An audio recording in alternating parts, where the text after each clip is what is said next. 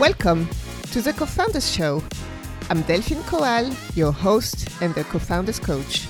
In this third season, I'm exploring the root cause of tensions and conflicts in the co-founders' relationship. Whether you just started your partnership or have been going for a few years now, this episode is here to help. Allez, on y va! Let's dig into our next episode. Enjoy the show. Bonjour and welcome back to the Co-Founders Show. So it's now our ninth episode of this series, exploring the root cause of conflict between business partners. And I would not say that the order of those episodes actually follows the order of importance, because what we're going to talk about today is so important.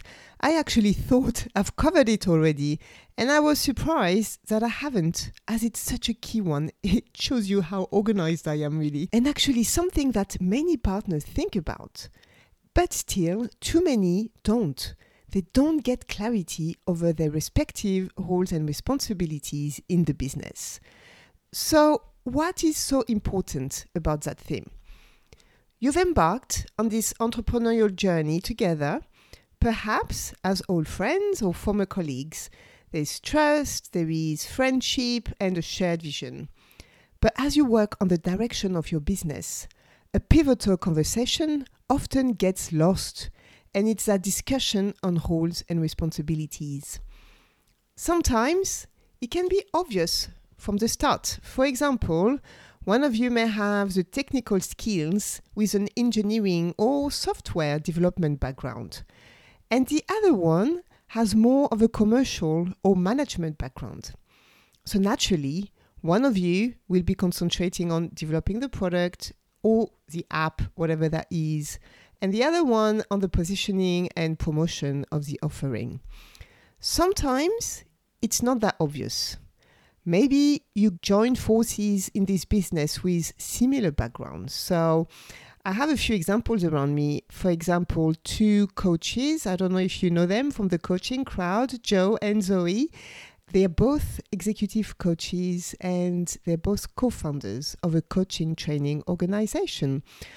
Or another example is the sisters Jacobi. Two sisters I've interviewed on this podcast, actually. They run a marketing agency and they both have a marketing background. So in those two cases, both co-founders equally serve their clients. So how do they organize for the running of the business? Because there's actually different areas that you need to lead when you run a business.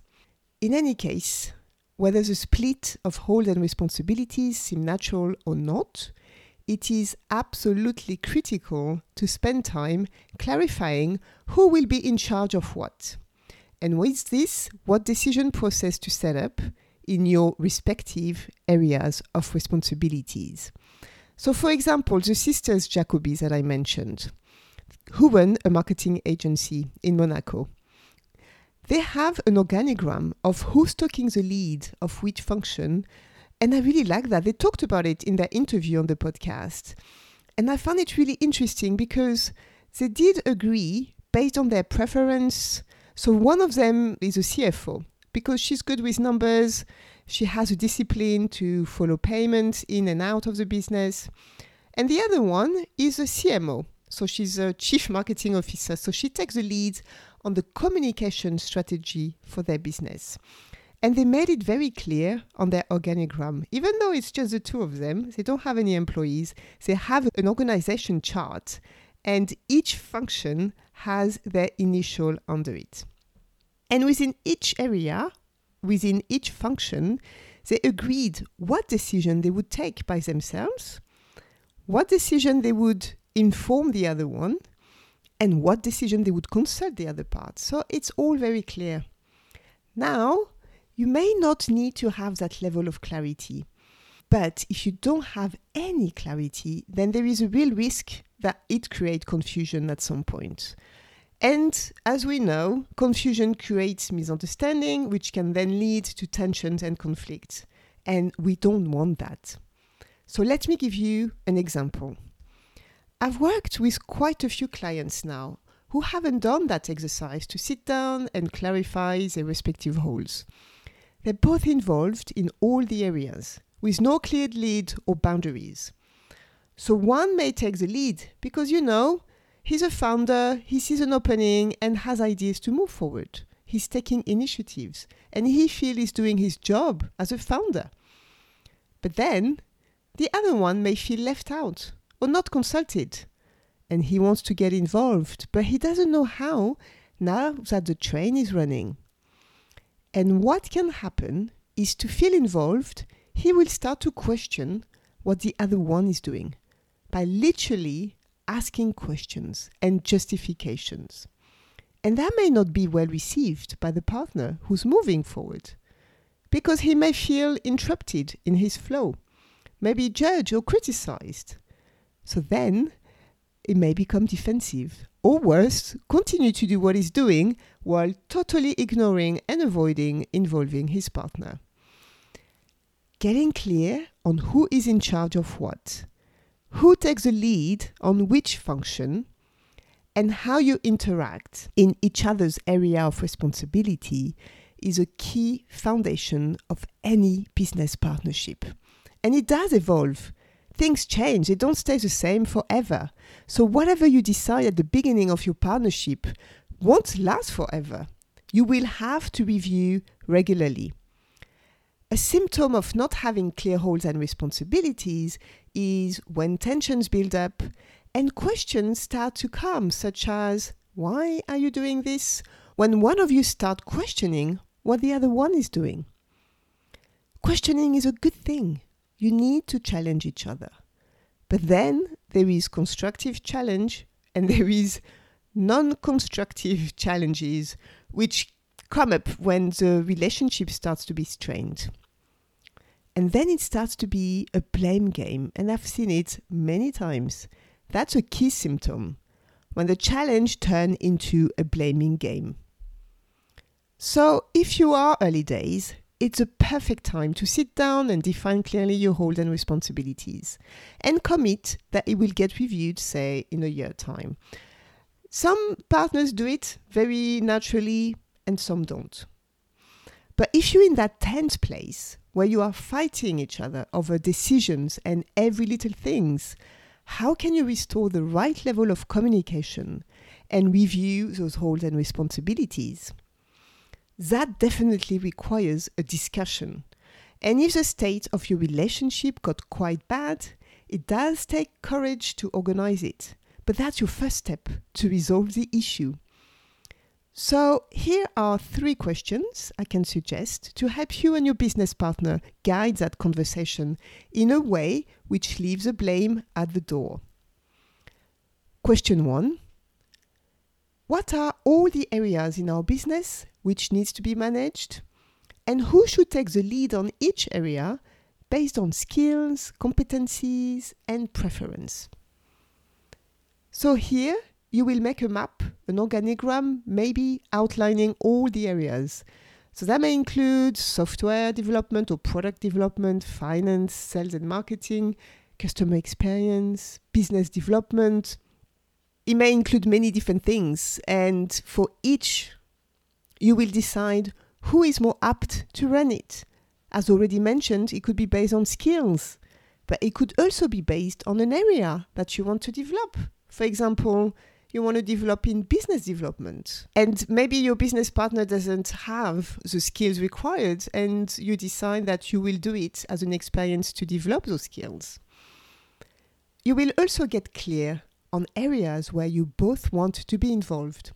Back to that business development, it's a very important part of business. So it could actually be an area that you agree to run together. So then you can have the conversation. How are we going to do this? The risk is that you both go off and do your own thing. But actually, how do we want to make this work? Are we defining the strategy together? And then maybe you can divide the tasks. There's so many ways you can do that. And I don't want to be prescriptive, as you will find your own way. What's really important here is to openly talk through it to avoid any possible grey areas. Question two, how are we getting involved in each other's areas of responsibilities, and how do we take decisions together? Haha, decision. I've done a whole episode, which is the last one if you want to listen. And this question about how to get involved in each other's areas of responsibilities is equally important than the first one, as what you don't want to happen is to define roles, then go off and just do whatever you want with that area.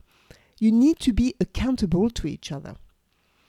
If you don't want accountability, then you need to be in a solo business where you can take all your decisions. If it's more than you, if it's more than one, you need to be accountable to each other. And accountable doesn't mean reporting to each other and justifying what you do. It means working through together what's best for the business. It means accepting to be challenged without taking it personally. And when it comes to take decisions together, what level of decision do I take in my lead areas? What decision I need to inform my partner? What decision should I consult my partner? You can plan for everything. And there will be times when maybe you'll feel out from a decision taken by your business partner. But the more clarity you get on how you want to work and do that, the better chance you give to your partnership. And finally, question three, how's our business evolve? How will we ensure our roles and responsibilities adapt accordingly? You can't answer the question of how it will evolve. You don't know yet, but you can agree on a process to make sure it gets reviewed. The most logic forum which comes in mind for me is your annual review, for example, if you have one. This is a perfect time to review what went well, what didn't work, adapt the strategy, and then you can review the roles and responsibilities. And there's a context for it, which is what needs to be done and adapted to continue to grow the business. In conclusion, clear roles and responsibilities are not only essential, they are a critical foundation to your business partnership. Addressing this early can prevent future discord and set a strong course for your business. But not addressing it at all creates grey areas, blurry boundaries, and almost every time lead to tension at a later stage in the partnership. So let me repeat the three questions for you if that's something you want to take to your next meeting with your business partner. Question one, what are all the areas in our business which need to be managed? And who should take the lead on each area based on skills, competencies, and preference? Question two, how are we getting involved in each other's area of responsibilities? And how do we take decisions together? Question three, as our business evolves, how will we ensure our roles and responsibilities adapt accordingly? Thank you so much for listening to this episode. I really hope you're getting some value out of it. And I'll be back next week for the final episode of this series, as we'll be talking about how something deeply personal for one co-founder can derail the partnership. Thank you so much for listening to this episode of The Co-Founders' Show. If you're currently experiencing tensions with your business partner and it's starting to impact your business or even your mental health, I can help you to overcome those tensions, reconnect, and realign. Two, one, yeah. Get in touch with me on LinkedIn or at delphine at koall dot org. I can work with you as a team of co-founders or one-to-one if that's what you need right now. And finally, if you like this episode, I would be so grateful if you could give the podcast a five-star rating. Also, you can share it with other co-founders in your network who may learn from it. À bientôt!